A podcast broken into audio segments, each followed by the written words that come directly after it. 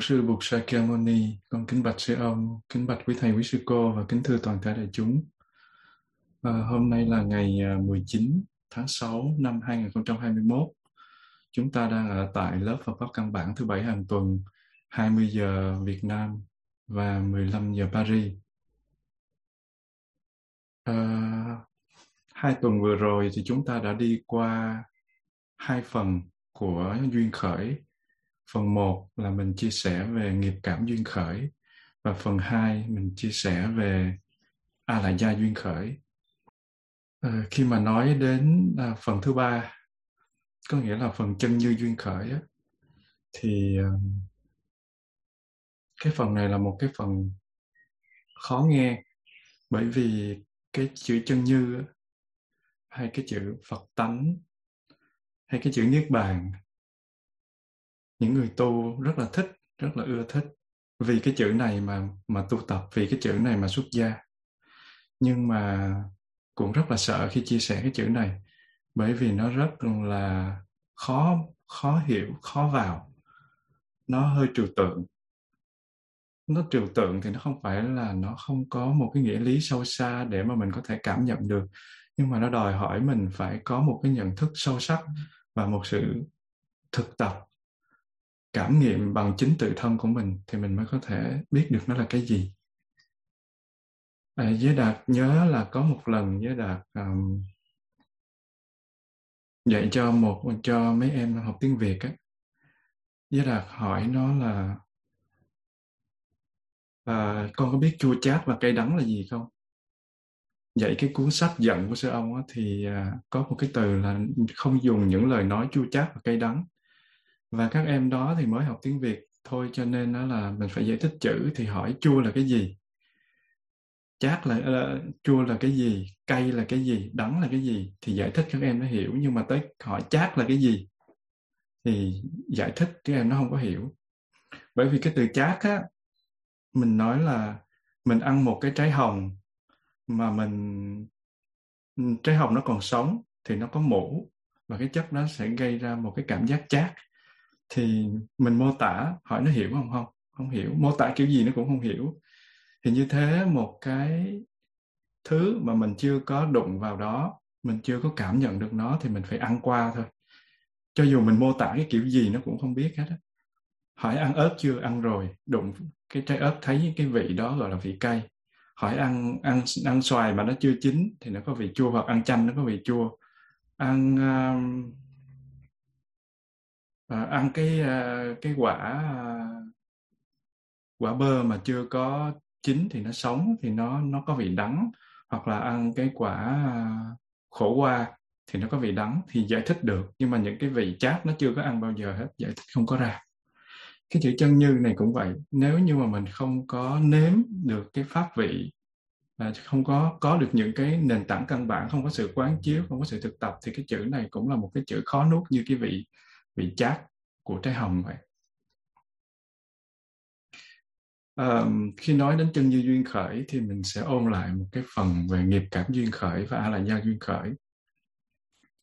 Nghiệp cảm duyên khởi là cái cách giải thích sự sinh khởi của nhân duyên bằng sự vận hành của nghiệp.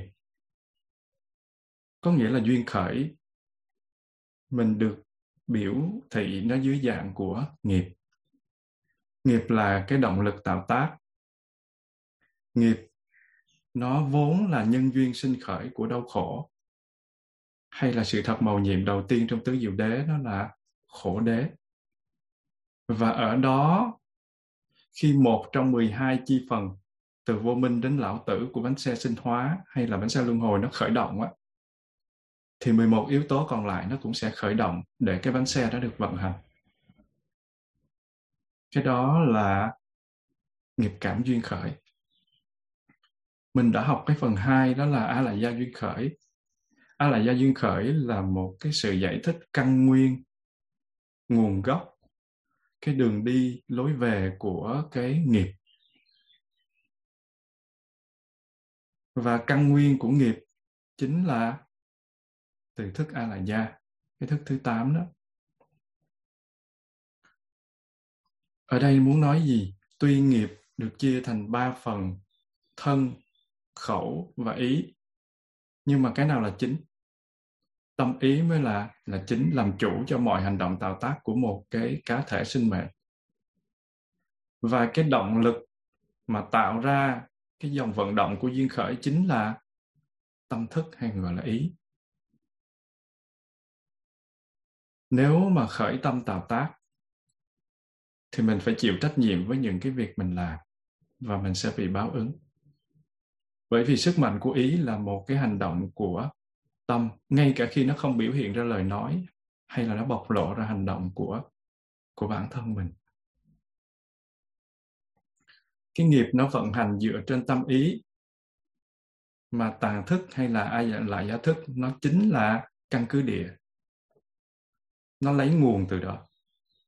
Và a lại giá thức là một cái kho chứa hạt giống của mọi hiện hữu mọi tồn tại.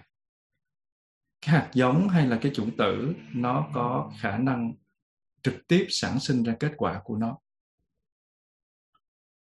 Khi mà nó biểu hiện vào thế giới khách quan, có nghĩa là nó hiện hành, nó được biểu hiện ra, thì nó sẽ được phản ánh để trở thành một chủng tử mới. Những cái hạt giống vốn có xưa nay, những cái hiện hành và những cái hạt giống mới huân tập vào. Nó hỗ tương, nó phụ thuộc lẫn nhau, tạo thành một vòng tròn mãi mãi, tái diễn tiến trình trước sau như nhất. Giống như một cơn giận mình. Để nó biểu hiện ra thì nó gọi là hiện hành, nó ở trong thì nó gọi là hạt giống. Khi nó biểu hiện ra, nó nhận lấy một nguồn thông tin mới và nó tạo thành một cái hạt giống mới gồm chứa cái hạt giống cũ và những cái nó được biểu hiện ra và nó gọi là hạt giống mới huân tập. Và cái hạt giống cố hữu xưa nay, cái hiện hành nó biểu hiện ra và những cái nó huân tập vào thì nó phụ thuộc lẫn nhau và nó tạo thành một cái vòng tròn liên tục liên tục và liên tục.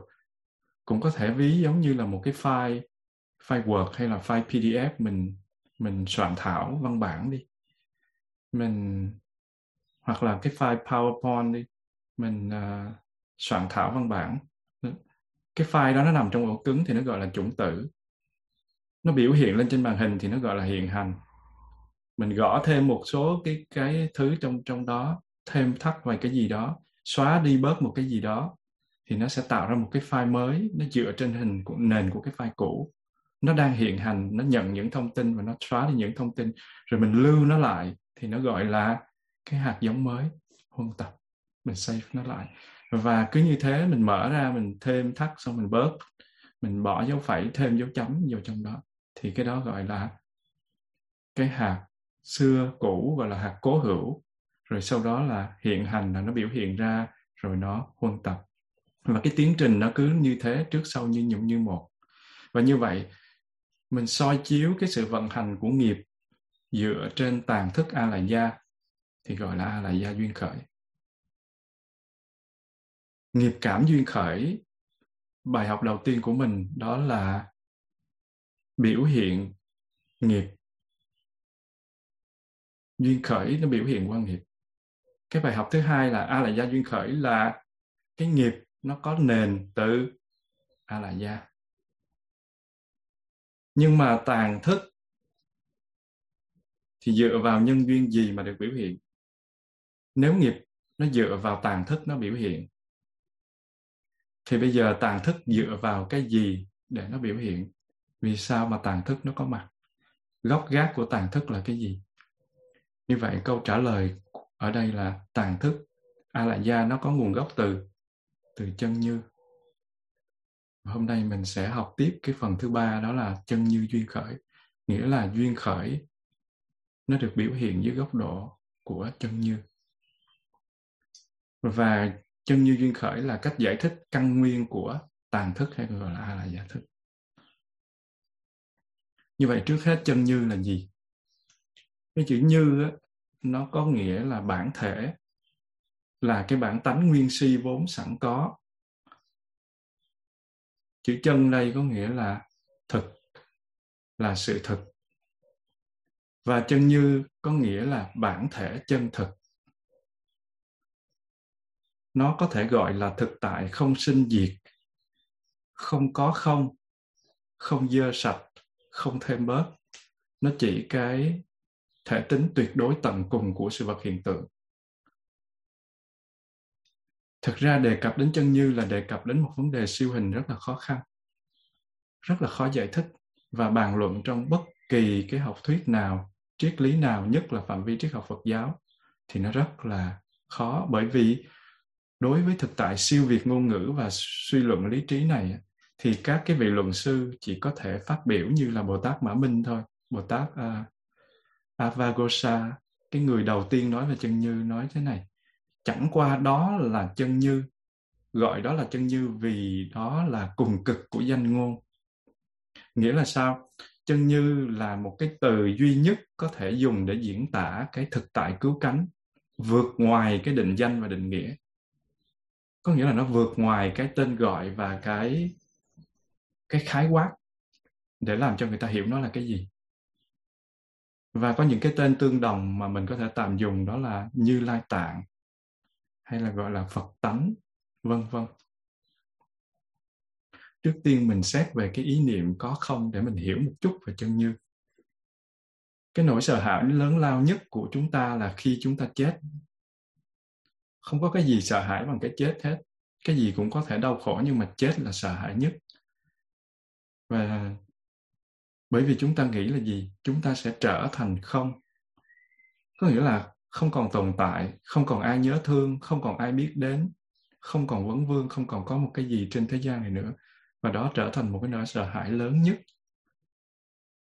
Và nhiều người trong chúng ta tin rằng là cuộc đời nó bắt đầu từ lúc mình chào đời có mặt trên cõi đời này và chấm dứt là lúc chết thì gọi là một cuộc đời. Và chúng ta tin rằng là chúng ta tới từ cái không. Không có gì đó. Và cho nên khi chết thì chúng ta cũng không còn là gì hết. Khi tế bằng hai bàn tay trắng thì khi đi cũng là hai bàn tay trắng.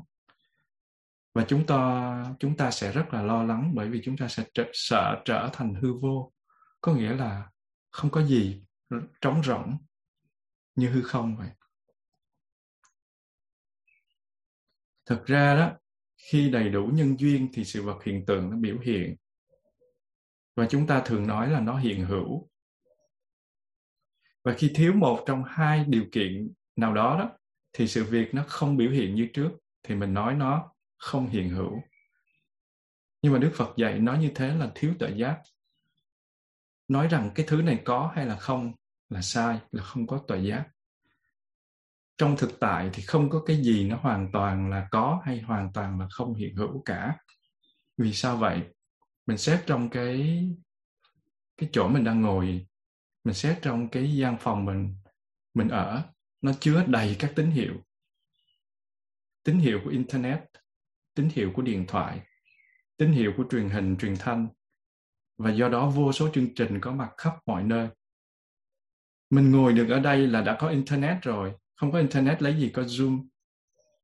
Không có internet lấy gì để nghe pháp. Cho nên cái tín hiệu của internet, của điện thoại, của truyền hình truyền thanh, nó luôn luôn có mặt. Cho nên tất cả các chương trình nó đều đều có mặt. Và mình chỉ cần một điều kiện nữa thôi. Có nghĩa là cần một chiếc tivi hay một cái laptop, hay một cái pc hay một cái điện thoại là bao nhiêu cái hình thái màu sắc và âm thanh nó sẽ biểu hiện ra qua YouTube, hay qua Facebook, hay qua Twitter, hoặc qua tùm lum thứ khác. Qua TV chẳng hạn. Như vậy, khi nói rằng các tín hiệu đó không hiện hữu, nó không có hợp lý. Vì sự thật, mình chỉ thiếu dụng cụ để thu tín hiệu thôi. Và cho các tín hiệu đó cơ hội được biểu hiện ra.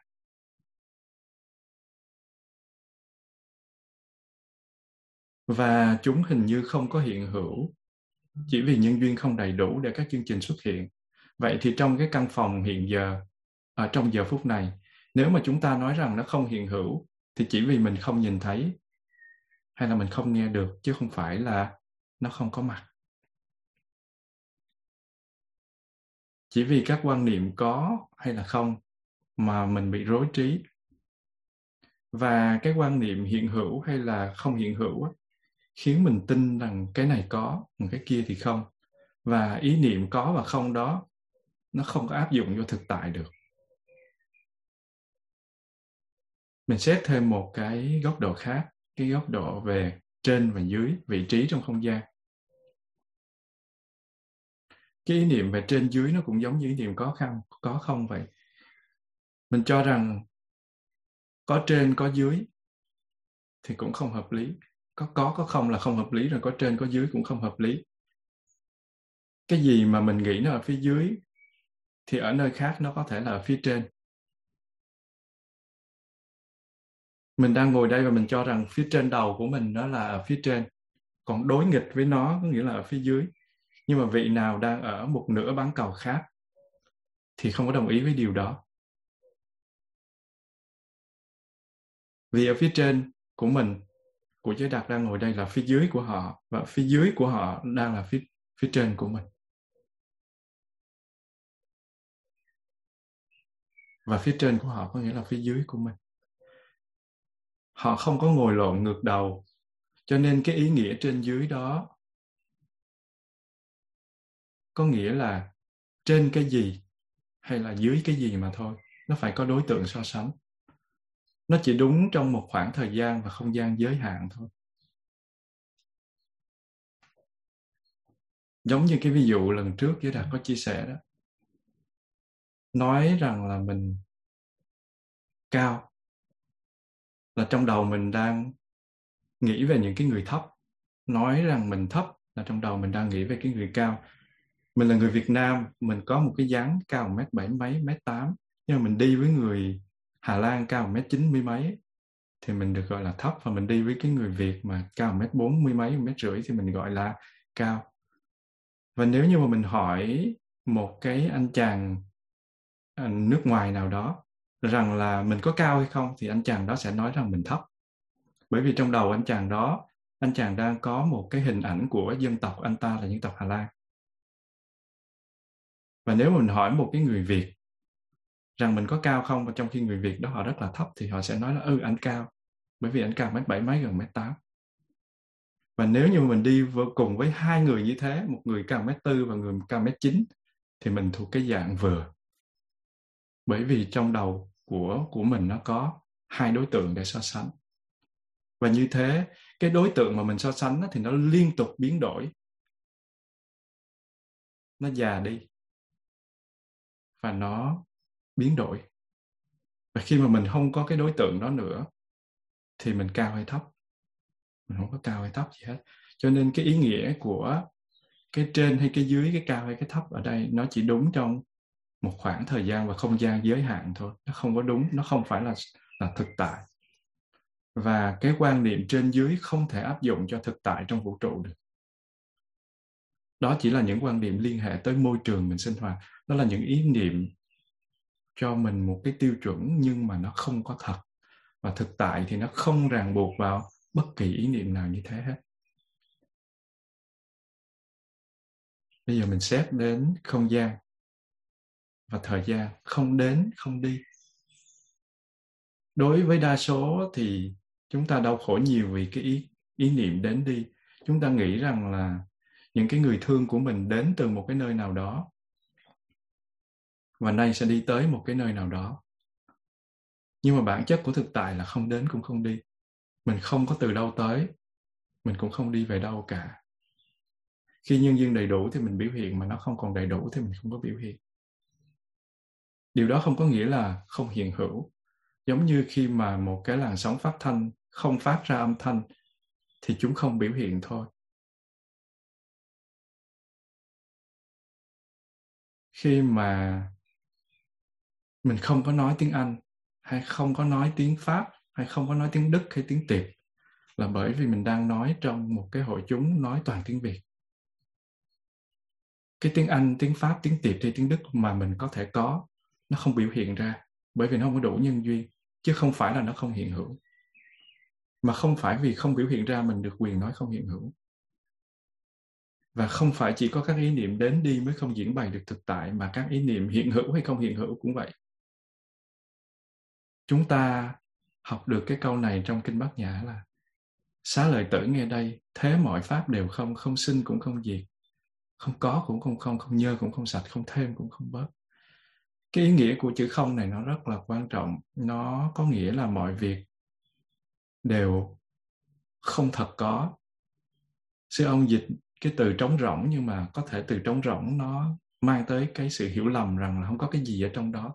Trống rỗng có nghĩa là nó có mặt, nhưng mà nó không thật. Nó luôn luôn biến đổi. Nó becoming, tiếng anh là becoming. Cái hữu đó nó luôn luôn nó trở thành. Trong mỗi giây mình mất hết 30 triệu tế bào, thì cái cơ thể mình nó luôn luôn nó chuyển hóa, cho nên nó mới luôn luôn già và luôn luôn luôn nó đi tới cái chết. Khi sinh ra có nghĩa là đang chết đi. Xuân diệu nói là xuân đang tới nghĩa là xuân đang qua, mà xuân còn non nghĩa là xuân sẽ già ngay lúc nó sinh thì lúc đó là nó đang tự. Cho nên, cái ý nghĩa của từ không này có nghĩa là không thật, không có tự tánh, và không có cái gì, cái tự tánh độc lập, không có cái gì tự nó hiện hữu. Và khi mà mình nhìn sâu vào mọi sự, mọi vật, sự vật hiện tượng, mình sẽ thấy rằng là gì? Tất cả mọi thứ, kể cả luôn mình ở trong đó là những hợp thể, là những cái sự tổ hợp của các điều kiện. Mình được làm bằng cái thứ không phải là mình. Ông ông Phật, ông được làm bằng những thứ không phải là Phật. Con người được làm bằng những thứ không phải là người. Làm bằng gì? Thức ăn, không khí, ánh sáng. Mình trao đổi chất, nước, lửa, vân vân. Mình là hợp thể của cha mẹ, của ông bà. Và cái cơ thể cảm thọ nhận thức đất, mặt trời và vô số các yếu tố. Không phải mình nó cấu tạo nên mình. Và tất cả những cái đó nó tùy theo nhân duyên. Và mình thấy rằng tất cả những thứ đó đã, đang hay sẽ biểu hiện đều có liên quan mật thiết với nhau. Những gì nó biểu hiện ra và mình nhìn thấy nó chỉ là một phần của những thứ khác. Và các điều kiện đầy đủ thì khiến cho nó có mặt. Và mọi sự vật đều không được sinh ra hay mất đi. Vì nó luôn luôn ở trong tiến trình liên tục liên tục biểu hiện. Chúng ta có thể thông minh để hiểu được điều này, nhưng mà hiểu bằng trí óc thôi thì không đủ. Thực sự để hiểu điều này á, hiểu được điều này thì mình sẽ không còn sợ hãi, mình sẽ được giác ngộ và sống với một cái nhìn tương tức mình phải thực tập nhìn sâu như thể là trong đời sống hàng ngày của mình để mình làm gì? Nuôi dưỡng sự hiểu biết và và làm lớn lọ rộng lên về cái không sinh không diệt. Và như thế thì mình có thể thực chứng được sự màu nhiệm của vô ý của sự không sợ hãi. Nếu mà mình nói tới cái vấn đề tương tức tương nhập như một cái lý thuyết ấy, thì nó không có lợi gì hết mình nên đặt một câu hỏi là, thí dụ mình hỏi cái khúc củi là, khúc củi ơi, bạn đến từ đâu vậy? Bạn là ai vậy? Và bạn tới đây để làm cái gì? Rồi bạn sẽ đi đâu? Mình cũng hỏi tương tự như vậy với ngọn lửa, mà ngọn lửa nó đang đốt củi, hỏi, lửa ơi, bạn từ đâu đến vậy? Và bạn sẽ đi đâu? Thì mình lắng nghe coi nó trả lời như thế nào ngọn lửa hay là khúc củi, nó đang trả lời bằng sự có mặt của nó. Mình chỉ cần nhìn sâu vào thì mình sẽ nghe được câu trả lời của khúc củi hay ngọn lửa. Nếu như ngọn lửa nó sẽ trả lời là cái gì? Tôi không tới từ đâu cả. Và cái mà không tới từ đâu đó chính là như lai. Có nghĩa là đến mà không từ đâu hết, đến từ chân như. Trong một cái giấc mơ mình thấy một con rắn nó bay, con rắn rất là khổng lồ, nó đuổi theo mình. Mình tỉnh dậy, mình kể giấc mơ đó lại cho người bạn mình. Và người bạn hỏi là, trước đó mày làm cái gì để con rắn đuổi mày vậy? Trước khi mày tỉnh dậy thì con rắn nó bay đi đâu? Nếu như mà còn giữ được tâm bình an để mình không phải thốt lên mày điên à? thì câu trả lời lịch sự nhất mà mình có thể nói đó là gì? Đó chỉ là giấc mơ nó không có điểm khởi đầu và kết thúc. Tự nhiên hỏi con rắn nó nó vì vì sao nó đuổi mình? Biết đâu tôi vừa nhào vô giấc mơ, tôi tôi tôi vừa mơ một cái là tôi thấy nó dí tôi rồi. Mà trước đó làm gì tôi biết cái chuyện gì xảy ra? Mà sau khi tôi tỉnh dậy thì nó đi đâu mặc xác, nó nó đâu có phải thật đâu mà bắt tôi phải trả lời câu hỏi nó. cho nên mình dễ bị trói vào một ý niệm. Và một Đức Phật đã kể cho mình nghe một cái câu chuyện rất là hay về tư tưởng và ý niệm. Có một cái người kinh doanh, gọi là một cái thương gia trẻ, trở về nhà sau một cái chuyến đi buôn rất là xa. Và thấy nhà mình đã bị cướp, nó đốt thành tro rồi. Lấy xong của cải rồi đốt luôn. Và ngay phía ngoài nền nhà cũ là một cái xác nhỏ đã bị cháy thành than và anh ta thì có một đứa con trai, cho nên anh ta nghĩ là cái xác này là xác của đứa con mình. Mà anh ta không biết rằng là đứa con trai của anh đó được người ta cứu. Và anh cũng không biết rằng là sau khi mà đốt nhà thì cái cái đứa bé đó nó bị bắt và sau đó nó mới được người ta cứu. Và trong cái tình trạng rối loạn đó thì anh tin rằng là cái xác kia là cái xác của con trai anh. Và anh vò đầu, anh đấm ngực, anh khóc lóc, rồi bắt đầu anh làm đám tang, làm ma chay cho đứa bé. Và cái người thương gia đó, họ rất là yêu thương con của mình. Và đó là lẽ sống của anh chàng đó. Và anh thương xót tới độ là anh ôm cái hũ tro của đứa con lúc nào anh cũng ôm cái hũ tro của đứa con đi với mình. Và anh may một cái túi gấm và anh bỏ cái cái hũ tro đó vào, anh đeo trước ngực ngày đêm. Lúc ngủ nghỉ anh cũng làm như vậy. Và một đêm nọ khi mà đứa con nó được cứu trở về, thì nó trở về cái căn nhà nó lần mò đến, nó gõ cửa vào lúc sáng. Và cái anh chàng này thức giấc và cái lòng của anh chàng này rất đau và vẫn mang cái túi trò ở trên ngực mình, thì anh hỏi là, ai vậy? Ai gõ cửa nhà tôi đó? Thì đứa con nó nói là, con đây cha ơi. Và đứa bé nó trả lời qua qua cửa. Thì anh chàng này nó nói, anh chàng này anh nói là, mày tệ quá, mày đâu phải con tao con tao đã chết ba tháng trước rồi. Mày làm gì mà mày phải con tao? Mày là con tao thì cái túi tro tao ôm trước ngực này là ai? Nó đây này, nó chính là cái cái cái nắm tro trên ngực tao đây này. Thì đứa bé nó nó tiếp tục nó đóng vào cửa và nó khóc, nó nói, nó là con, xin cho nó vào. Và nó năn nỉ để vào nhà, nhưng mà người cha nhất định không cho. Người cha giữ lấy cái ý niệm con mình đã chết và cho rằng đứa bé vô lương tâm này đến quấy rầy mà thôi. Và cuối cùng đứa bé nó bỏ đi. Và anh ta không có mở cửa và cho tới một thời gian thì anh mất đứa con vĩnh viễn thật ra đây là một câu chuyện ngụ ngôn. Nhưng mà đức phật dạy rằng là khi ta bị kẹt vào một ý niệm và coi đó là chân lý, thì mình sẽ mất đi cơ hội để thấy chân lý, thấy sự thật. Và cho dù là chân lý nó tới tận nhà mình, nó gõ cửa, đứa con quay trở về nhà để gõ cửa gọi cha, thì mình cũng sẽ từ chối và mình không mở được cái tâm mình ra nữa bởi vậy cho nên khi mình vướng vào một ý niệm về một sự thật nào đó hay là một ý niệm về các điều kiện của hạnh phúc, thì hãy cẩn thận. Đó có phải là sự thật của thực tại hay không?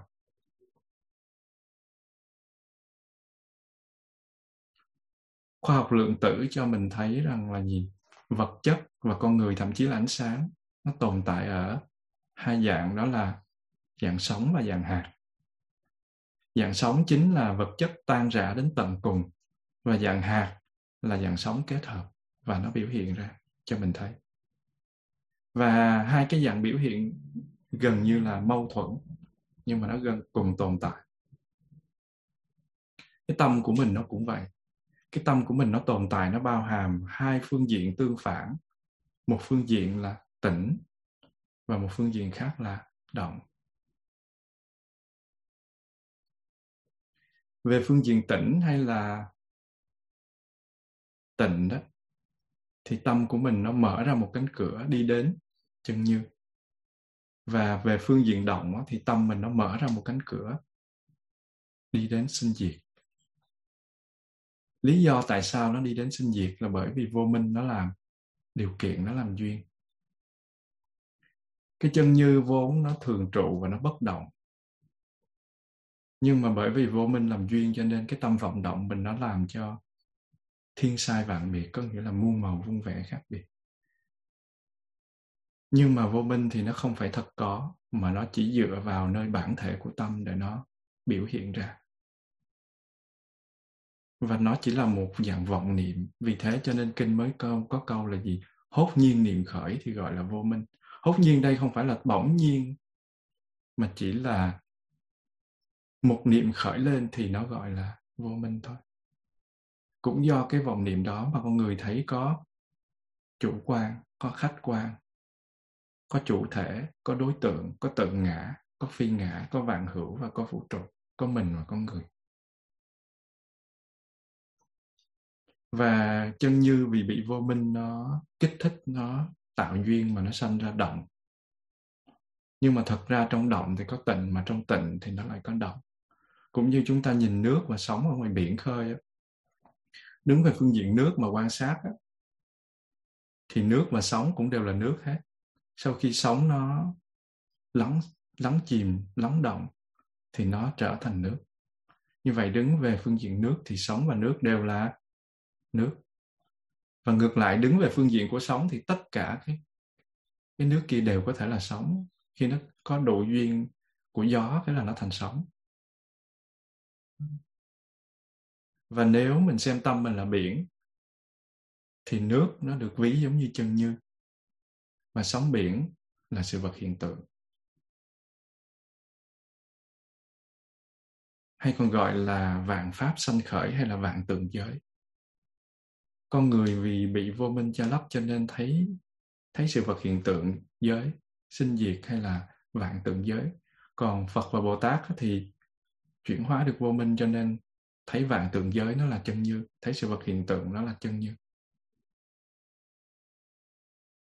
Nói một cách khác là gì? Tâm của mình nó gồm có hai phần. Một là chân như, hai là sự vật hiện tượng sinh khởi. Chân như là tịnh, mà sự vật hiện tượng sinh khởi nó là động. Nhưng mà tịnh mà, và động này nó không có thể tách rời nhau được. Vì thế cho nên kinh mới nói câu gì? Tùy duyên bất biến bất biến tùy duyên. Tùy duyên có nghĩa là tùy theo, tùy có nghĩa là theo, tùy duyên nghĩa là theo duyên, theo điều kiện. Nó diễn ra như thế nào thì nó biểu hiện như thế đó, gọi là tùy duyên. Và bất biến có nghĩa là không thay đổi. Như vậy, khi tùy duyên tịnh thì nó sanh ra bốn thánh quả. Còn nó tùy duyên nhiễm thì nó trôi lăn trong sáu cõi trời người ngạ quỷ súc sanh địa ngục atula. Và đứng trên mặt tương đối mà nói thì chân như nó có hai trạng thái. Trạng thái thứ nhất là tự thân nó là chân như và trạng thái thứ hai là những biểu lộ của nó trong vòng sinh tử hay là gọi là sống chết. Một mặt tự thân của chân như á, thì gọi là cửa ngõ chân như còn mặt kia á, là những biểu lộ của nó trong vòng sống chết thì gọi là cửa ngõ sinh diệt hay sinh tử.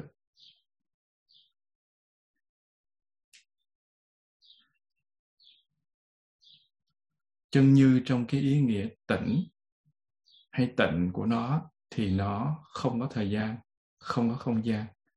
Bình đẳng, vô thủy, vô chung, không có tướng, không có sắc.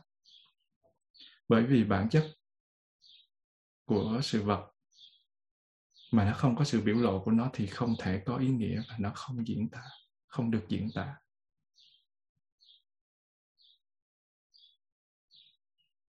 Chân như trong cái ý nghĩa động của nó thì nó có thể xuất hiện dưới bất kỳ hình thức nào. Khi nó được điều động bởi một cái nguyên nhân thuần tịnh thì nó mang hình thức giải thoát, thanh thoát. Và khi nó được điều động bởi một nguyên nhân ô nhiễm thì nó mang hình thức hữu bại. Và từ cái tịnh mà trở thành cái động thì có nghĩa là bất biến mà tùy duyên.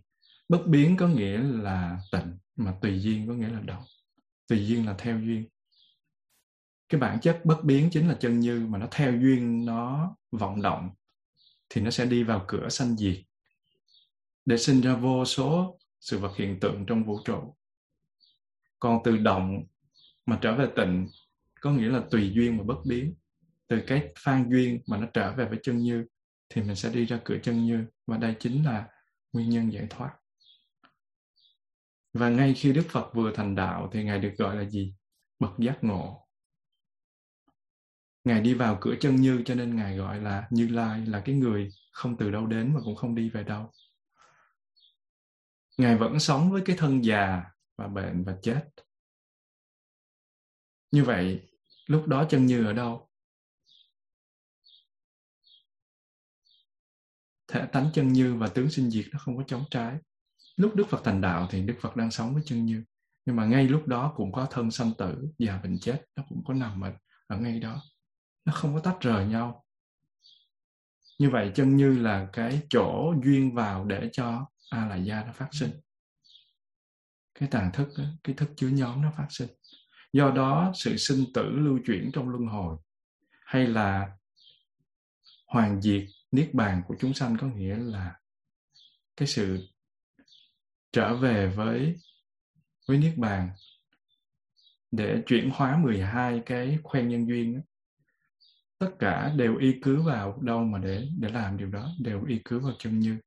Và từ đó chúng ta nhận thức rằng chân như chính là cái gọi là phật tánh ẩn tàng trong cái bản tính phàm phu của mỗi con người, của mỗi chúng sanh. Chân như hay như lai tạng chính là trạng thái chân thật của sự vật hiện tượng trong vũ trụ. Đó là cội nguồn của mọi giác ngộ của chúng sanh.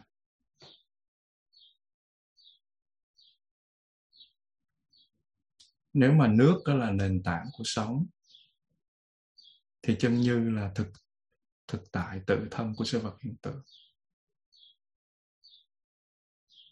Chúng ta không thể nói nước cao hay thấp lớn hay nhỏ có hay không còn hay mất. Cũng như các đợt sóng mà nó sinh khởi từ nước ấy, thì thế giới hiện tượng nó cũng phát khởi từ chân như khi tỉnh thì tự thân nó là giác ngộ, nhưng mà khi động thì nó xuất hiện dưới hình thức con người tùy thuộc vào thế gian và mang những cái sắc thái của một đời sống chứa đựng cái thức.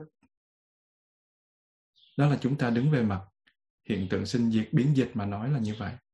Nhưng mà trên mặt thực tế, theo chiều tuyệt đối, thì giác ngộ hay sinh tử nó là một.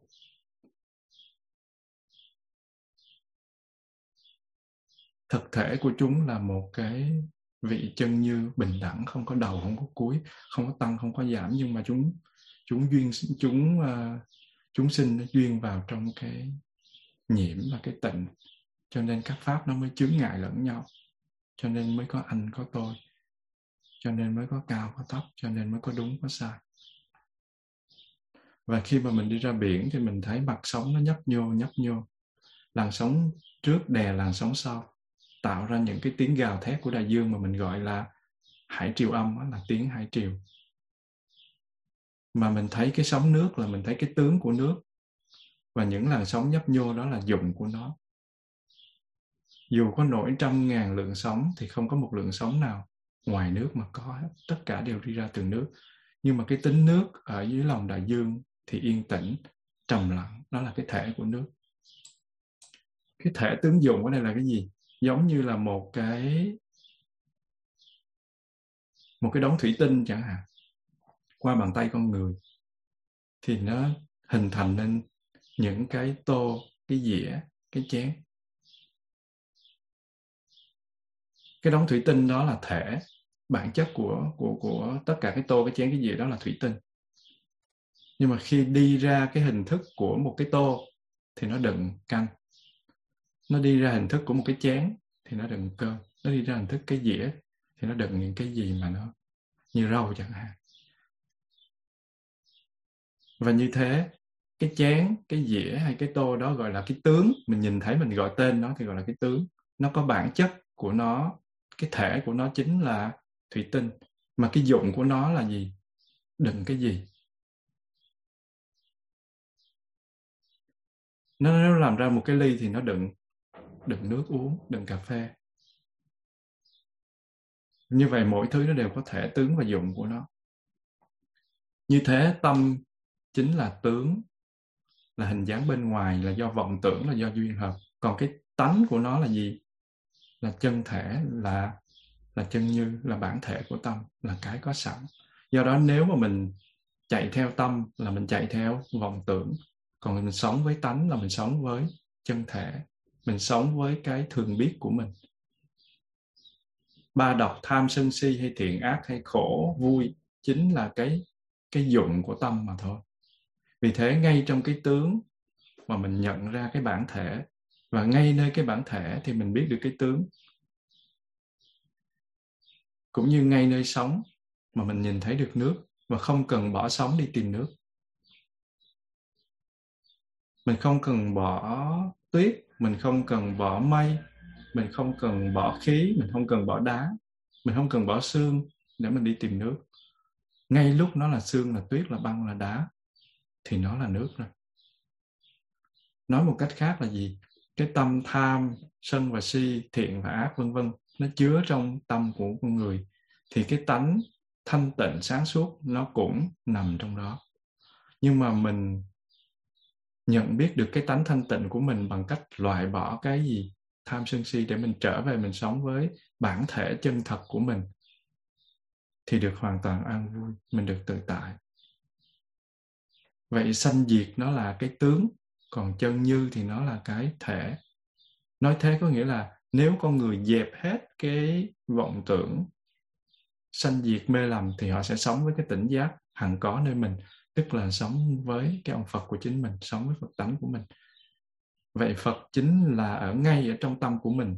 Vì thế chúng ta có thể lên non xuống bể mà không sống với cái tánh giác thì có tìm ra được Phật không? Chui vào trong rừng để tu một mình mà không sống được với tánh giác thì có tìm được Phật không? Vì sự huyền diệu của cái tánh đó, của cái chân như đó, cho nên ngay cả cái vị lục tổ hệ năng ở trong pháp bảo đàn kinh cũng thốt luôn năm cái không ngờ. Ngài nói gì? Không ngờ tự tánh vốn tự thanh tịnh. Không ngờ tánh tánh mình nó vốn không sanh diệt. Không ngờ tánh mình nó vốn tự đầy đủ. Không ngờ tánh mình nó vốn không dao động và không ngờ tánh mình nó hay sanh ra muôn pháp. Năm cái không ngờ. Cái thứ nhất là không ngờ cái tánh mình nó vốn tự thanh tịnh khi mà con người sống với cái tâm bình thường, không có động, trong sạch, không có tranh giành hơn thua, thì cái tâm nó không còn phiền não. Vì thế, cái tâm bình thường này chính là tâm thanh tịnh, thường có trong tất cả mọi người. Đó là cái không ngờ thứ nhất.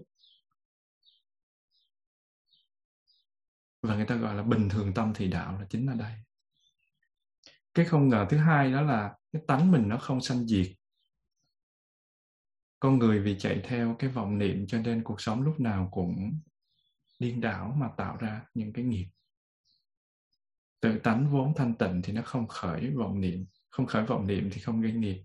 Mà không có nghiệp thì không có sanh diệt, tức là không có sinh và tử, không có luân hồi. Cái đó là cái không ngờ thứ nhì. Cái thứ ba là tự tánh, nó vốn tự đầy đủ khi mới sinh ra thì đứa bé nó khóc oe oe nó có đâu có cần ai dạy nó khóc đâu. Nó không cần dạy, nó vẫn khóc được. Và sau đó nó biết đi rồi nó biết bò là nó cũng tự biết chứ không phải là, con ơi, bò đi, con ơi, đứng dậy đi đi. Và nó đói thì nó kêu. Nó buồn ngủ thì nó lăn ra nó ngủ. Và tất cả những cái tánh này nó sẵn có từ khi bé tới giờ chứ không phải bây giờ mới có. Và khi mà nó tới cái tuổi vậy thì thì nó tự biết yêu thương, nó tự biết yêu đương. Nó không cần mình dạy. Mình ngăn nó không hết chứ dạy nó cái gì. Và do đó tổ mới nói là tánh của mình nó vốn đầy đủ. Cái thứ gì nó cũng có ở trong hết phật cũng có mà ma cũng có. Không cần phải dạy. Cái thứ tư là gì? Không ngờ tánh mình nó vốn không dao động. Bởi vì mình chạy theo cuộc sống cho nên mình lúc nào mình cũng suy nghĩ.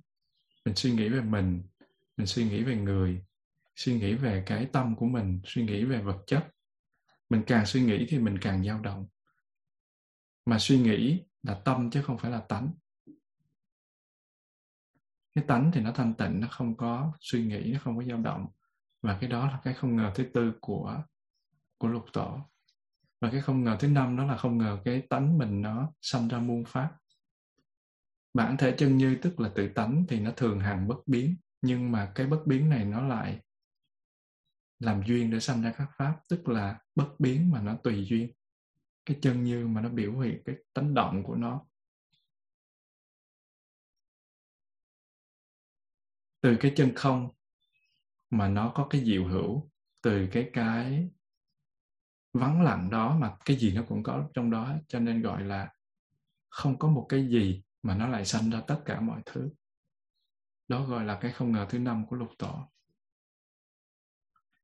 và trong cái kinh A Hàm thì có một cái câu chuyện như sau. Có một người đến hỏi Đức Đức Thế Tôn là gì? Này ngài Cù Đàm. Cù Đàm là Gotama họ của ngài. Này Cù Đàm, cái giáo lý của ngài có niết bàn không? Nếu có, thì có ai chứng được niết bàn chưa? Đức Phật trả lời là giáo lý của ta có niết bàn và có người đã chứng được niết bàn. Thì cái vị đó hỏi là ngài cù đàm chứng chưa? Đức Phật nói ta đã chứng được. Nếu giáo lý của ngài có niết bàn và ngài đã chứng niết bàn, vậy tất cả các đệ tử của ngài có được chứng niết bàn hết không? Đức Phật nói là đệ tử của ta thì có người chứng được niết bàn, có người thì không chứng được niết bàn. Và vị đó hỏi là giáo lý ngài có niết bàn, mà là ngài dạy đệ tử thì có người chứng, có người không chứng. Sao kỳ vậy? Thì đức phật hỏi là, ở cái thành vương xá này á, ông có biết cái thành vương xá không? Cái vị nói dạ biết. Ông có rành đường đến thành vương xá không? Cái vị đó nói dạ rành. Đức phật hỏi là, nếu như mà có người hỏi đường đến thành vương xá, ông đã chỉ tường tận mà người đó không đi được là lỗi tại ai? Tại ông hay là tại người đó? Thì vị này nói dĩ nhiên là lỗi tại người đi rồi. Nếu người đó đi theo đúng lời tôi chỉ thì chắc chắn sẽ tới, bởi vì tôi đã đi tới đó rồi. Cho nên đức phật mới nói là gì? Ta cũng vậy, giáo lý của ta thì có niết bàn mà ta cũng đã đạt được niết bàn.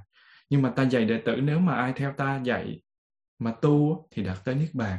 Mà không tu đúng thì không đạt được. Vậy là không có niết bàn thì đâu phải lỗi tại ta. Không nhìn được niết bàn rồi kêu ta dạy sai à. Và có một cái kinh A Hàm kể một cái câu chuyện là có một người ngoài đạo tên là Tu Nhàn Đề đến gặp Đức Phật để bài bác cái chủ trương xa lìa ngũ dục của của Phật giáo. Và sau khi Đức Phật dùng cái đạo lý giáo hóa này thì ông này ổng tỉnh. Và lúc đó Đức Phật nói cho ông nghe bài kệ là không bệnh là bậc nhất, niết bàn vui bậc nhất. Không bệnh lợi bậc nhất, niết bàn vui bậc nhất. Và nghe xong thì ông hỏi Đức Phật là thế nào là niết bàn vui bậc nhất? Đức Phật không có trả lời thẳng mà chỉ cho ông một ví dụ. Đức Phật dạy là như người mù mắt từ thuở bé nghe người khác diễn tả những màu sắc xanh đỏ tím vàng cũng không thể hình dung được. Sau đó có một cái người bác sĩ thương xót trị lành đôi mắt. Thì khi mắt sáng, cái người ấy thấy rõ các màu sắc, có cần phải phải ai diễn tả để thấy không? Thì vị kia trả lời là không. Như vậy niết bàn cũng vậy. Nếu mà ông chưa sáng được con mắt trí tuệ, thì ta có vì ông mà nói thì ông cũng chẳng được lợi ích gì hết. Ta có phương thuốc làm sáng con mắt của ông. Cái phương thuốc đó là gì?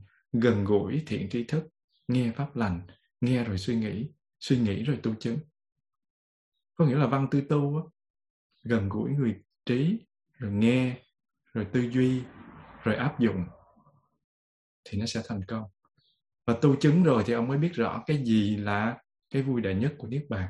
Còn bây giờ ta ngồi ta nói đã đời trời đất ông cũng không hiểu nó là cái gì hết.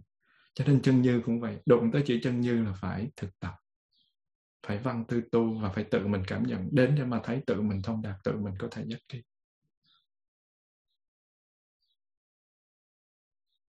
và con người thì vì bị cái mây vô minh nó che khuất cái mặt trời ở trên, mặt trời trí tuệ ở trên, cho nên không không có tuệ giác để nhìn thấy được cái ánh sáng rực rỡ ở trên kia.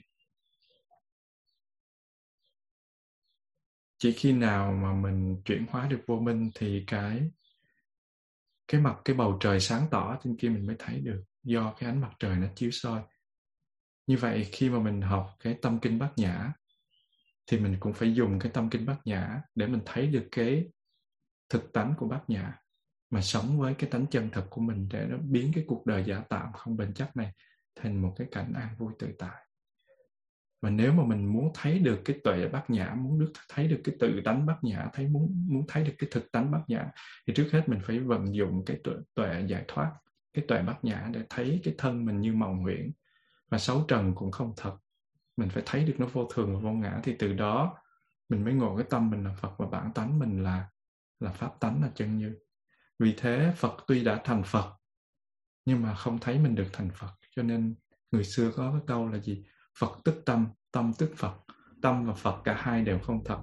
Người ngộ không tâm và không Phật, liền chứng chân như pháp thân Phật. Có nghĩa là gì? Tâm và Phật là hai danh từ để gọi thôi, chứ không có cái gì là thật hết. Nếu mà chúng sinh diệt trừ được các cái vô minh vọng chấp, thì sẽ thấy tâm cũng không, mà Phật cũng không. Thì lúc đó mới chứng được pháp thân thanh tịnh, vĩnh hằng bất biến của Đức Phật.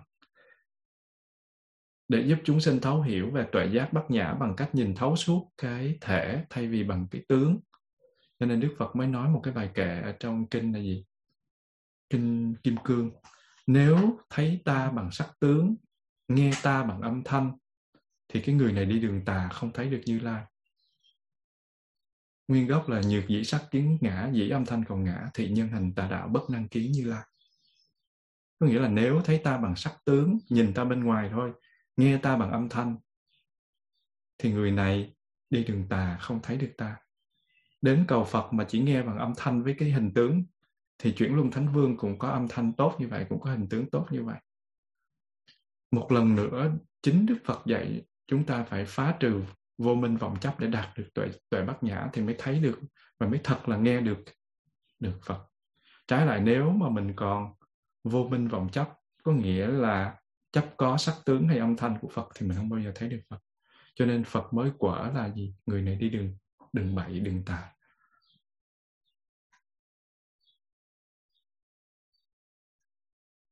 Và nếu như thế, nếu từ cái cửa bát nhã là từ cái cửa không mà mình bước vào trong nhà, thì mình mới thấy được tâm của mình, mới thấy được phật tánh của mình. Cái không đây không phải là không có. Cái không đây là không thật có. Ai bảo cái thân mình là không có? Nó biểu hiện ra đó, nhéo một cái thì đau, đánh một cái thì đau, chửi một cái thì khổ, mà kêu là không có là sao được. Nhưng mà nó luôn luôn becoming, nó luôn luôn chuyển biến trong từng giây, trong từng sát na, mỗi giây mình chết đi bao nhiêu triệu tế bào rồi lại sản sinh bao nhiêu triệu tế bào cho nên mới già. Như vậy nó luôn luôn trở thành, nó luôn luôn diễn biến chứ nó không có dừng lại. Chỉ cần mà mình, chỉ cần cái trái đất này mà nó dừng lại một cái là toàn bộ sự sống nó không có không có tồn tại. Cho nên cái gì nó cũng đang diễn biến. Và chính vì nó diễn biến như vậy cho nên nó không có tự ngã mà chính vì nó không tự ngã cho nên mình nói nó không thật. Và vì nó không thật cho nên mình gọi nó là không. Như vậy không đây không phải là không có mà là không thật, không không có dựa. Không thật đây tánh không đấy nó không dựa trên có và không. Và nếu sống được với cái tâm như thế này thì mình mới mở rộng cánh cửa giải thoát để mình đi vào niết bàn được.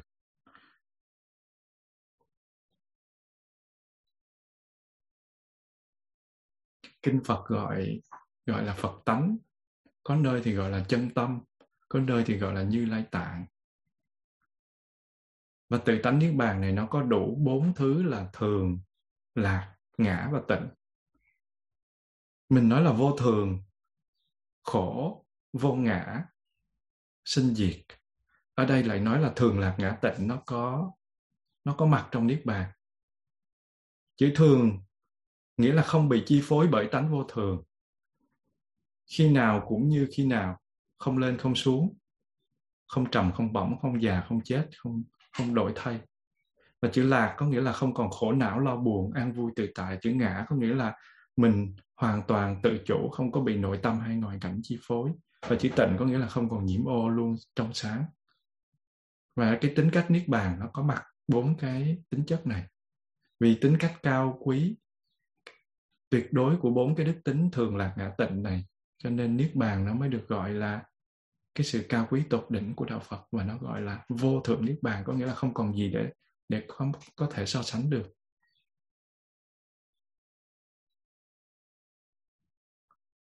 Và giới là để răng cho chính mình. Do đó sám hối cũng là giới. Không phải nói là mỗi ngày tôi lạy bao nhiêu lạy, niệm phật bao nhiêu chuỗi và cho như thế là đủ phải biết đó là những nhân duyên thiết yếu, nhưng mà mình phải tu trong những lúc còn lại thì mình có thể thấy được chân như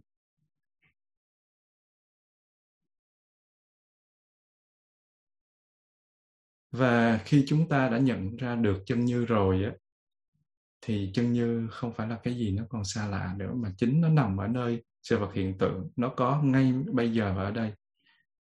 Động là nói về sự, nói về sự biểu hiện, tịnh là nói về lý nói về bản chất. Qua đó chúng ta biết rằng động chính là thế giới hiện khởi của cái gọi là sự, chính là cái gọi là trùng trùng duyên khởi của sự vật hiện tượng. Như vậy, có ba cái loại duyên khởi mình đã học. Đó là gì? Nghiệp cảm duyên khởi, nó được miêu tả trong bánh xe sinh hóa, bánh xe luân hồi 12 nhân duyên. Và cái nghiệp cảm đó nó có gốc rễ từ a la gia và dùng a la gia để giải thích căn nguyên của nghiệp. Và chân như duyên khởi là nó giải thích cái gốc của a la gia gốc của tàn thức. Tàn thức nó bắt từ đâu? Và tàn thức của một người được quy định bởi bản tính của người đó. Và bản tính này là hình thái động của chân như. Hình thái động. Hình thái tịnh thì gọi là chân như, mà hình thái động của chân như là sinh diệt và không nên hỏi chân như hay như lai tạng nó khởi lên từ đâu, bởi vì nó là thể tính, là chân như cứu cánh thì không có diễn đạt bằng ngôn từ được. Và chúng ta đã đi qua một cái phần thứ ba, đó là phần chân như duyên khởi. Xin sư cô thỉnh một tiếng chuông.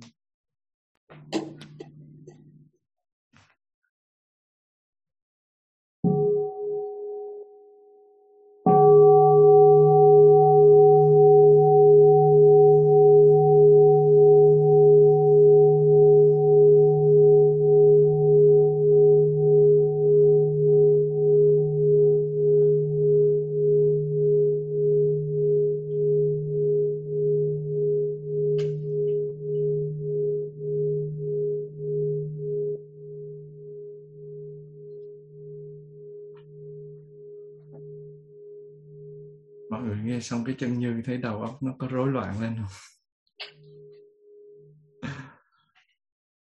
Nếu mà chưa rối thì mình đi tiếp phần thứ tư, đó là pháp giới duyên khởi. Đây cũng là phần cuối của cái cái cái ờ, cái giáo lý duyên khởi. Cái pháp giới là thế giới của các pháp. Thế giới của sự vật hiện tượng thì gọi là pháp giới duyên khởi các pháp nó nương nhau mà có thì gọi là duyên khởi, và thế giới của các pháp thì gọi là pháp pháp giới. Và trong mối liên hệ giữa con cái với cha mẹ, thì cha mẹ sinh ra các con, mỗi đứa nó có một cái mối quan hệ ràng buộc với cha mẹ theo chiều thẳng đứng từ dưới lên. Thì người ta gọi là mối liên hệ chiều chiều dọc. Và trong mối liên hệ giữa các con với nhau, giữa các anh chị em với nhau thì mỗi anh chị em đều là con của cha mẹ sinh ra có mối quan hệ ràng buộc với nhau theo chiều ngang. Thì ta gọi mối liên hệ là chiều ngang. Với Đạt xin nhắc lại khi mà mình uh, liên hệ với cha mẹ của mình cha mẹ sinh ra 10 người con thì cha mẹ đều có tình cảm với 10 người và có trách nhiệm ràng buộc với 10 người. Thì 10 người con đó liên hệ với cha mẹ theo liên hệ chiều dọc và những anh chị em với nhau, có trách nhiệm với nhau, thì liên hệ đó gọi là liên hệ chiều ngang. Giải thích như thế để mình giải thích về chân như duyên khởi. Nếu chân như duyên khởi là xét liên hệ chiều dọc của các pháp với bản thể của chúng. Sự vật hiện tượng thì nó có bản thể và nó có tướng, có dụng của nó. Và tướng dụng của nó nó liên hệ chiều dọc với lại bản thể của nó như vậy khi mình nói đến chân như duyên khởi là mình xét liên hệ chiều dọc. Liên hệ của cái tập con với lại tập mẫu. Như vậy liên hệ của nó là liên hệ giữa các pháp với bản thể của chúng, với chân như. Thì pháp giới duyên khởi là sự liên hệ xét theo chiều ngang với nhau, giữa sự vật hiện tượng với nhau. Giống như sự sự liên hệ giữa các anh chị em với nhau hay nói cách khác, đó là sự liên hệ chiều ngang giữa các sự vật hiện tượng trong vũ trụ.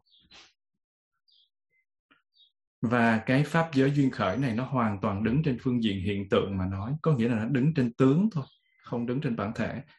Chân như là đứng đứng trên bản thể mà nói, còn pháp giới duyên khởi đã đứng trên phương diện hiện tượng mà nói.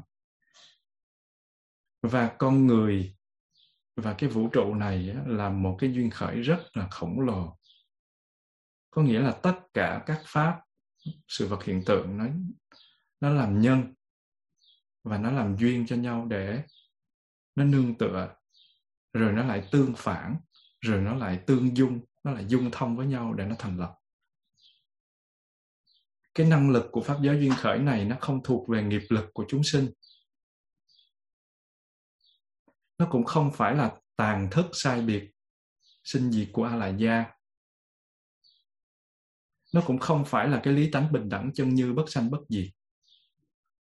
Mà nó do sự vật hiện tượng vạn pháp này nó dung thông với nhau. Pháp này nó dung thông với pháp kia để cùng nhau làm duyên khởi. Và sự dung thông này kéo dài đến bất tận, tột cùng cho nên được gọi là trùng trùng duyên khởi và nó gọi là pháp giới duyên khởi. Như thế thì con người và sự vật hiện tượng trong vũ trụ này chỉ là một tiến trình hoạt động của hiện tượng thôi, từ vô thủy tới vô chung. Nối tiếp và nó tràn lan vô cùng vô tận, những, như những cái đợt sóng của đại dương vậy. Vì có cái sự chuyển động nên mới có sự thay đổi sinh diệt. Không có sự chuyển động và biến đổi vô thường thì sẽ không có con người và sự vật hiện tượng cũng như là vũ trụ. Phổi mình thì phải phòng xẹp. Thận mình thì phải lọc. Ruột mình thì phải co bóp, thức ăn. Gan mình thì nó phải đào thải độc tố. Tim mình thì nó phải đập máu huyết mình nó phải luân chuyển. Và hệ thống não bộ thần kinh của mình nó hoạt động liên tục thì mình mới tồn tại được và oxygen nó được cung cấp cho tất cả các tế bào của toàn thân và hệ thống tủy não giống như là những đàn kiến liên tục liên tục di chuyển vậy. ngay khi mình ngồi nghe chia sẻ trong cái phòng này, nhưng mà thật ra mình đâu có ngồi yên. Mà mình đang quay theo trái đất quanh quỹ đạo của mặt trời. Và toàn bộ cái thái dương hệ thì nó đâu có ngồi yên. Nó liên tục di động trong giải ngân hà và vì thế nếu như trong thế gian này mà không có sự chuyển động biến đổi liên tục, thì con người hay thế gian hay vũ trụ nó sẽ nó sẽ không còn. Do sự chuyển động này mà hành tinh này sanh và hành tinh khác diệt. Bên trong vỏ của cái cái trái đất này, mình tưởng là cứng, nhưng mà khoa học phát hiện là gì? Nó là thể lỏng nhiệt độ ở trong nó là cao hơn cả nhiệt độ mặt trời hơn mấy vài triệu độ C, 5 6 triệu độ C. Cho nên sự chuyển động nó làm cho hôm nay thì đất nứt chỗ này, ngày mai thì động đất chỗ kia. Cho nên không có cái gì lạ khi mà hôm nay thì mình thấy động đất ở châu Á, ngày mai mình thấy núi lửa ở châu Mỹ. Mấy ngàn năm trước thì Đức Phật đã chứng nghiệm được điều này và ngày nay thì với sự tìm tòi và khám phá khám phá của các nhà khoa học thì họ cũng đã chứng minh được cái điều Đức Phật dạy từ rất là lâu rồi, mà bây giờ họ mới có thể chứng minh được. Và trong cái sự chuyển động biến đổi đó thì không có cái nào được tạo ra độc nhất và riêng rẽ hết.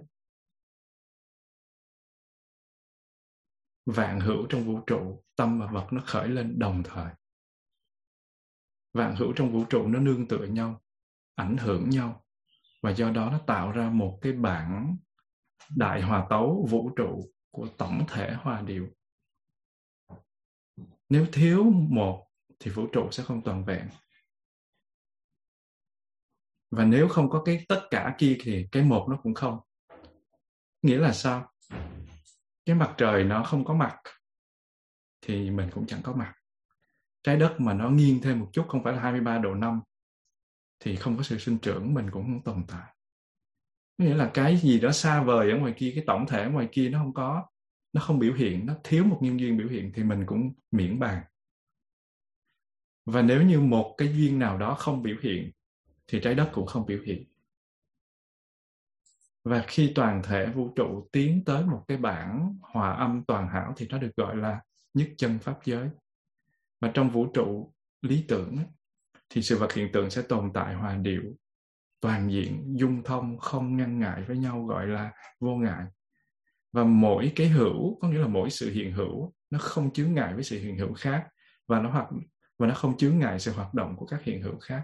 Mặc dù trên mặt hiện tượng là thiên sai vạn biệt, là muôn màu muôn vẻ, nhưng mà viên dung vô ngại và đồng khởi của sự vật hiện tượng thì được gọi là pháp giới duyên khởi.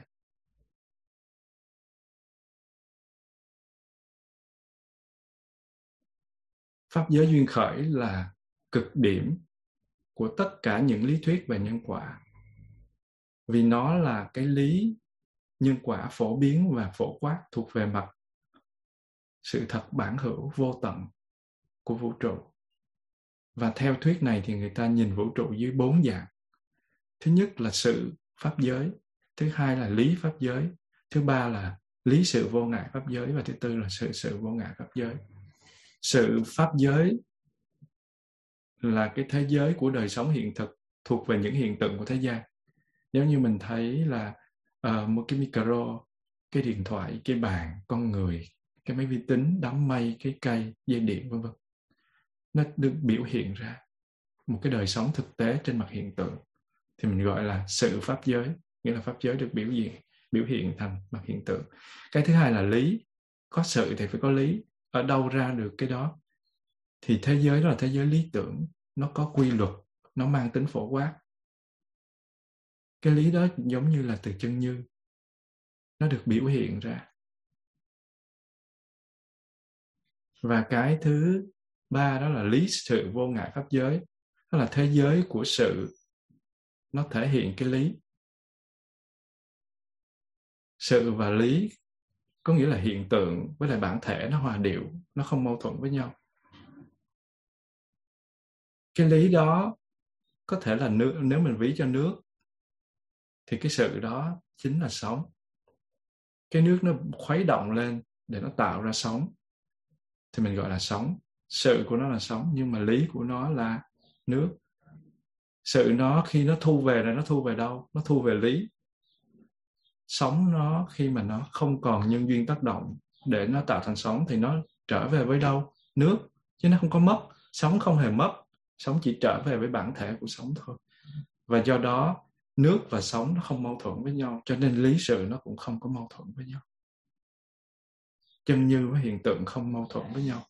Và ngay lúc đức phật nhập niết, đức phật giác ngộ, thì đức phật gọi là đang sống trong chân như nhưng mà thân của đức phật vẫn nằm trong sanh tử. Nó không mâu thuẫn với nhau. Sự sự vô ngại pháp giới là cái thứ tư, đó là gì? Thế giới tương giao, hỗ trợ nhau, hòa điệu với nhau, những cái dị biệt, những cái đặc thù của mọi sự, mọi vật của thế gian. Giống như là anh chị em ở trong nhà thương mến nhau vậy. Sinh ra 10 người, nhưng mà không có bỏ ai cả. Và 10 anh chị em đều thương, yêu nhau thì cái đó gọi là sự sự vô ngại pháp giới.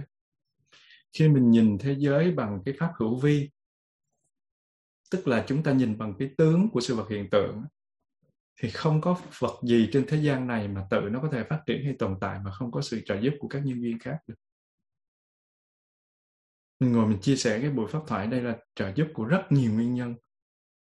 Có được internet, có được máy tính, có hội chúng nghe và nghe được những cái từ oái âm như là pháp giới, chân như, và lắng lòng để mà nghe, cố gắng để mà học. Rồi mình còn được bao nhiêu cái vị cúng dường thức ăn để mà mình tồn tại được cái thân này để mà mình mình có thể chia sẻ một bài pháp thoại. Suy cho cùng ra thì gì? Không có vật gì trên thế gian này mà nó tự có thể phát triển và tồn tại mà nó không có sự giúp đỡ của các điều kiện khác cả một con người, một đồ vật, một hiện tượng tâm lý hay vật lý, buộc nó phải vay mượn các yếu tố, không phải chính nó, để nó nó tồn tại và nó biến thiên. Vậy thì không có một cái gì gọi là chủ thể hàng hữu hay là một linh hồn vĩnh cửu cả. Nếu mà chủ thể hàng hữu hay linh hồn vĩnh cửu có một cái gì nó không biến thiên, thì nó đừng mượn các yếu tố khác. Hãy mượn yếu tố khác thì nó không thể nào có linh hồn bất biến. Nó không có chủ thể hàng hữu, cho nên nó gọi là vô ngã. Vì thế đức phật mới khẳng định là vạn hữu có nghĩa là sự vật hiện tượng do nhân duyên mà thành thì nó đều. Không có ngã hay mình gọi là vô ngã. Không có cái tôi không có cái chủ thể bất biến. Không có cái, cái linh hồn trường cửu vĩnh hằng. Mà nếu nó đã là vô ngã thì nó sẽ vô thường. Nó không có chủ thể thì nó phải biến đổi. Như vậy khi nói vô thường là đến nó sinh trụ dị diệt nói đến thành trụ hoại không? Chẳng hạn như là một cái cái đóa hoa chúng ta mới cắt ở ngoài vườn, cắm lên bằng bột. Mới nhìn thì nó đẹp thiệt. Nhưng mà tư duy chút xíu thì mình biết rằng là muốn có cái cành hoa đẹp đó thì phải có hạt giống giống tốt. Mình phải bón phân, mình tưới nước. Và phải có nhiều ánh sáng mặt trời thì hoa mới tươi được. Như thế, cái cành hoa đẹp đó có biết bao nhân duyên hợp lại? Đây có cái người đưa cho mấy cái cây này với đạt mỗi ngày phải cho nó ăn. Mình không biết mình có ăn đủ no mà nó phải ăn đủ nước, phải đưa nó ra ánh sáng. Rất là nhiều yếu tố để cho nó được biểu hiện. Và do đó cái cái cành hoa tươi hay là cái chậu hoa hoa tươi kia, nó muốn đẹp thì nó phải do nhiều điều kiện. Và chính vì thế, nó không có tự ngã. Chỉ cần mình không tưới nước cho nó một thời gian đó là nó chết ngắt nữa và nếu cái cành hoa vô ngã thì nó cũng vô thường, nó luôn luôn biến dị. Và chỉ cần mấy ngày sau mà mình không tưới thì thôi, đừng có mơ mà có được những cái chậu chậu chậu cây để mà mình trưng và khi mà mình vứt bỏ nó ra sau vườn khi mà những cái hoa lan nó nó héo, mình cắt, mình vứt bỏ sau vườn thì mình tiếc. Trước tiên là mình tiếc cho cái hoa nó sớm nở tối tàn. Sau đó là mình thương cho cái cuộc đời của mình nay có mai không. Từ đó con người mình biết rằng cuộc đời chẳng qua chỉ là một chuỗi dài đau khổ. Có người may mắn thì khổ về thân, còn có những người khác không may thì khổ về cả thân lẫn tâm. Và rất là nhiều người cả thân tâm đều khổ. Mà đã khổ thì sẽ không có an lạc, có nghĩa là không có thanh tịnh vì vậy cái thế giới của tục đế hay là sự thật tương đối là thế giới đại diện cho vô ngã và vô thường, đau khổ và bất tịnh. Và muốn sang bằng cái sự đau khổ này thì đức phật dạy cho chúng ta ứng dụng cái bốn sự thật màu nhiệm, hay gọi là tứ diệt đế và thập nhị nhân duyên, hay gọi là 12 khoen nhân duyên, một cách triệt để thì tất cả các phiền não khổ đau nó nó đều không còn nữa mà mình có thể đi vào chân như hay niết bàn để thông bây giờ mình trở về với cái thí dụ của cái cành hoa ở trên. Mình đã chứng minh là cái cành hoa tươi này là vô ngã. Thì khô héo, tàn tàn lụi sẽ là tất nhiên. Và đó là hậu quả của cái cái sự biến đổi của cái luật vô thường. Nhưng mà thật ra cành hoa này có mất không? Cái mất, theo tư tưởng của con người là không còn không còn hiện hữu trên thế gian này và khi cành hoa héo úa thì chúng ta quăng nó ra sau vườn bỏ đi, rồi vài ngày sau thì sao?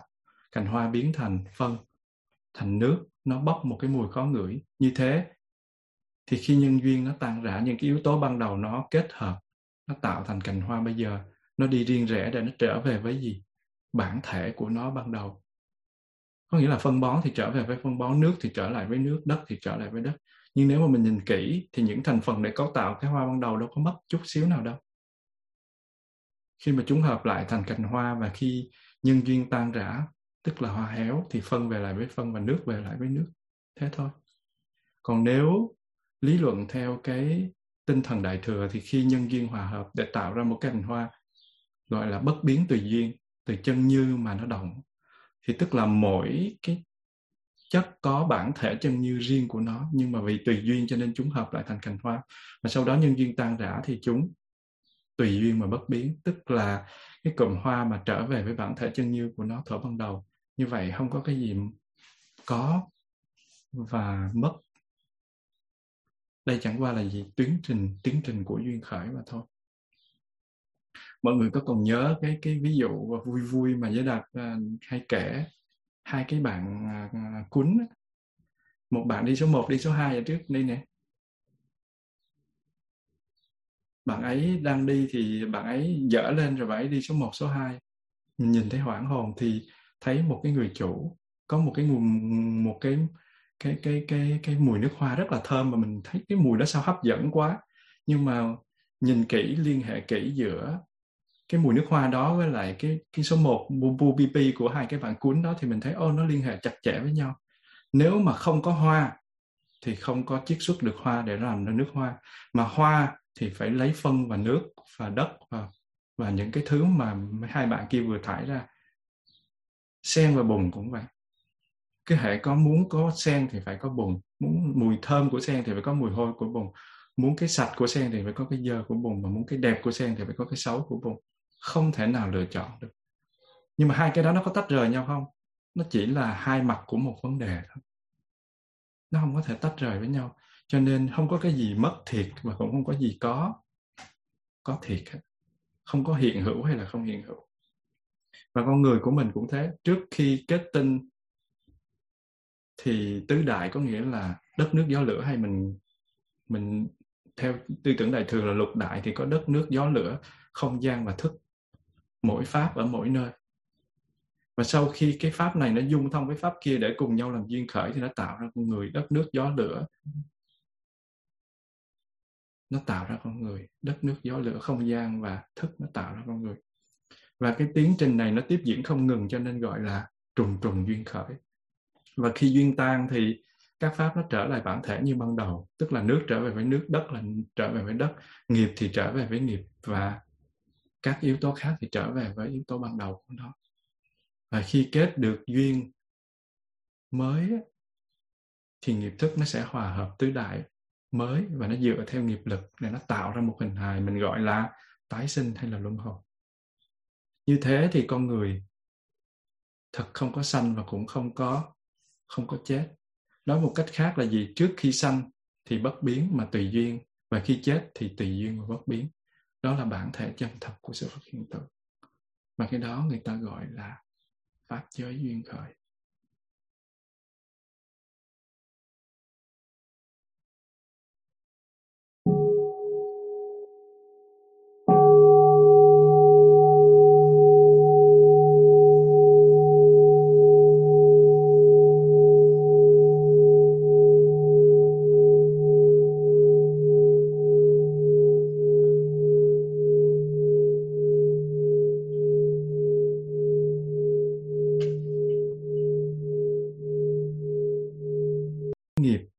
Được hình thành nó được um, tạo duyên từ sự thiếu hiểu biết hay gọi là vô minh để nó tạo ra một cái nguồn động lực nó đẩy nó đẩy cho mình phải sinh tử luân hồi phải khổ não phiền đau á, là từ cái nghiệp của mình. Và cái nghiệp của mình nó không phải là một cái linh hồn bất biến hay một chủ thể trường cửu nào hết. Nó là những cái nguồn năng lượng mà nguồn năng lượng đó nó nằm trong một cái vòng xoay, một cái bánh xe gọi là 12 khoen. Thì khi giải thích cái sự vận hành đó thì mình gọi là nghiệp cảm duyên khởi. Nó đi từ trên xuống dưới thì mình nhìn thấy giống như một đường thẳng nhưng mà thực sự nó là một cái bánh xe và chỉ cần mình thấy được mình hiểu được nó mình chuyển cái các cái yếu tố đó từ vô minh thành minh từ cái xúc thành xúc thanh tịnh hay là cái thọ thành cái thọ thanh tịnh hoặc là từ, từ thủ thì thành xã thì từ từ á mình sẽ đi ra được khỏi cái cái đường đó. Mình chỉ cần mình chỉ cần thấy rõ nó là mình đi ra được. Và vì cái này có mặt nên cái kia có mặt vì cái này vắng mặt cho nên cái kia vắng mặt vì cái này sanh nên cái kia sanh vì cái này diệt nên cái kia diệt thì đó là về nghiệp cảm duyên khởi. Mắt tai mũi lưỡi thân ý thức. Nhưng mà mắt tai mũi lưỡi thân ý thức khi giải thích cái cái cái nghiệp cảm đó nó gồm có thân khẩu ý, thì gốc của nó nằm đâu? Cái gốc của nó nằm ở tâm. Khi nghiệp là phải có cố ý, khi nghiệp là phải có cái sự chủ ý thì mới có thể hình thành. Và cái nghiệp đó, cái nghiệp đó nó có cái gốc từ tâm và cái tâm đó người ta phát triển nó lên. Từ cái Phật giáo nguyên thủy người ta cho nó một cái trạng thái để nhìn thấy rõ hơn, đó là a la gia thức là một cái bộ nhớ, là một cái bộ chứa. Nó xử lý cái vấn đề đó, thì đó chính là cái nền của nó là a la gia giống như là đứa con nó ăn, nó nó ăn chơi trác tán, nó lấy tiền từ đâu? Tiền từ ba má nó. Không muốn nó ăn chơi trác tán, ngừng cung cấp tiền, hết. Như vậy thì cái cái nguồn của nó là từ từ a la gia cho nên gọi là a la gia duyên khởi. Và cái nguồn a la gia đó nó hình thành từ đâu? Nó cũng phải có ông bà cha mẹ tổ tiên của nó chứ. Thì cái ông bà cha mẹ tổ tiên của nó làm cho rõ ràng là từ chân như. Và cái chân như là một cái từ để biểu đạt cái trạng thái vắng lặng của tự tâm, cái cái bản chất nguyên sơ của của của của sự vật hiện tượng. Mà kể từ đó, nó nó giống như nước, nó dậy sóng để nó trở, nó nó nó, gió nó nó tác động để trở thành sóng và sống với nước nó là một. Nó không có là hai nhưng mà lúc thì nó biểu hiện cái này lúc biểu hiện kia.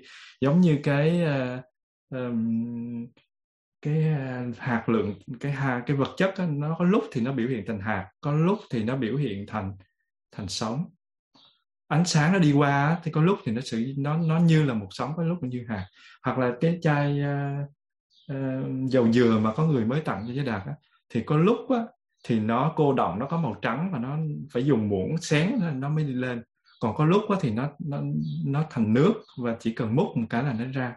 Và nước hay là chất rắn hay là chất lỏng là nó tùy theo nhiệt độ. Như vậy khi mình thấy nó có màu vàng, nước màu vàng, nó lỏng le, lỏng lét, nó giống như nước thì mình biết đó là nhiệt độ cao. Và khi mà mình thấy nó màu trắng thì mình biết là trong phòng mình nhiệt độ thấp. Thế thôi như vậy màu này hay màu kia nó không phải là cái bản chất của nó, mà nó luôn luôn biến đổi tùy theo duyên. Cho nên cái a la gia nó cũng dựa vào trong cái cái gọi là chân như, và cái chân như đó, khi nó ở dạng tịnh thì nó gọi là chân như là bản thể, là phật tánh, là như lai tạng, là vân vân và vân vân. Còn khi nó động thì nó biểu hiện ra thành sinh tử nó biểu hiện ra thế giới hiện tượng giống như tất cả những gì mình được thấy khổ đau hạnh phúc tất cả những gì mình có. Và cái tịnh và cái động đó nếu xét theo chiều dọc thì tất cả các cái cái cái cái cái ờ, pháp cho hiện tượng đó, nó nối với chân như có nghĩa là bản thể và và tướng cái thể và cái tướng cái cái tánh và cái tướng nó nối với nhau theo chiều dọc. Giống như là xét uh, nếu mà người mẹ là chân như thì những người con chính là hiện tượng chính là là yếu tố uh, yếu tố pháp là sự vật hiện tượng. Và người sự vật hiện tượng nó nó nối với đứa con nối với cha mẹ đứa nào nó cũng nối với cha mẹ đứa nào cũng thương cha mẹ và cha mẹ nào cũng thương các con hết. Thì cái đó gọi là mối quan hệ theo chiều dọc. Còn giữa anh chị em với nhau là mối quan hệ theo chiều ngang. Thì sự vật hiện tượng nó nối với chân như sự vật hiện tượng này nó cũng nối chứ chân như tất cả nó đều nối và nó không tách rời. Nhưng mà theo chiều ngang là sự vật hiện tượng nó tương tác với nhau. Nhưng mà con người lầm tưởng rằng là tao khác với mày. Kia là cao cái này là thấp cái đó là phải này là trái. Tao sống mà tao chỉ có biết cho tao thôi tao không có biết cho mày. Tôi chỉ có um, vaccine tôi chỉ hốt cho cái cái nước của tôi thôi tôi không có cần biết cái nước của anh tôi hốt cái nước tôi an toàn là được rồi. Kinh tế tôi chỉ phát triển cho cái nước của tôi quốc gia của tôi thôi. Nhưng mà họ quên rằng quốc gia của tôi nó phụ thuộc vào quốc gia của anh. Và cái sự thành công trong việc ngăn chặn dịch bệnh của cái nước tôi á nó phụ thuộc vào cái nước, cái nước của anh. Cho nên tôi là nước giàu mà tôi thủ vaccine á thì anh không có mà anh không có là tôi chết chứ không phải không phải là mình anh chết. Cho nên nó có một sự tương tác với nhau. Anh chị em cũng vậy anh chị em là phải nương tựa và thương quý lẫn nhau thì giữa các pháp nó cũng có một cái quy tắc đó. Nhưng mà mình không nhận ra được, mình không thấy được quy tắc đó, cho nên mình xử xử sự sai, mình hành động sai, nhận thức sai thì suy nghĩ sai, lời nói sai, hành động sai, nó kéo theo là thế giới nó rối loạn lên. Thì bây giờ mình học duyên khởi ra làm gì? Mình thì nhìn cho nó đúng. Thì mình nhìn theo chiều dọc để mình hiểu cái vấn đề và mình dùng nhìn theo chiều ngang để mình xử sự cho nó hợp lý. Và toàn bộ cái vũ trụ này từ cái ờ, con người cho tới vật chất, cho tới ánh sáng, cho tới các yếu tố tâm lý, vật lý, nó hòa lại thành một bản nhạc rất là là là là lớn, một cái một cái vũ điệu tổng thể và rồi nó vận hành. Khi nào mà mình không hiểu được cái vũ điệu đó, mà mình tách mình ra khỏi cái vũ điệu đó mình cho rằng tôi là một cá thể, tôi cần được cái này, tôi cần được kia, tôi sống vì tôi và tôi làm cho tôi. Thì mình đã đi ra khỏi cái bản nhạc đó, mình đã không thấy được rõ cái quy tắc vận hành đó, thì mình là kẻ thất bại. Và nhìn được cái nhân duyên đó thì mình sẽ hiểu được là mình phải làm cái gì, sống như thế nào. Đơn giản chỉ có thế thôi. Nhưng mà bởi vì người ta diễn tả nó ra một cách rõ ràng như thế, thì mình phải diễn tả nó một cách rõ ràng như thế để mọi người cùng hiểu thôi và có thể đơn giản như thế này thì mọi người nói ôi sao không hiểu gì hết? Thì thôi ta làm cho nó nhiều. Mà nhiều quá không hiểu gì hết thì tôi gom lại. Dạ, cảm ơn đại chúng.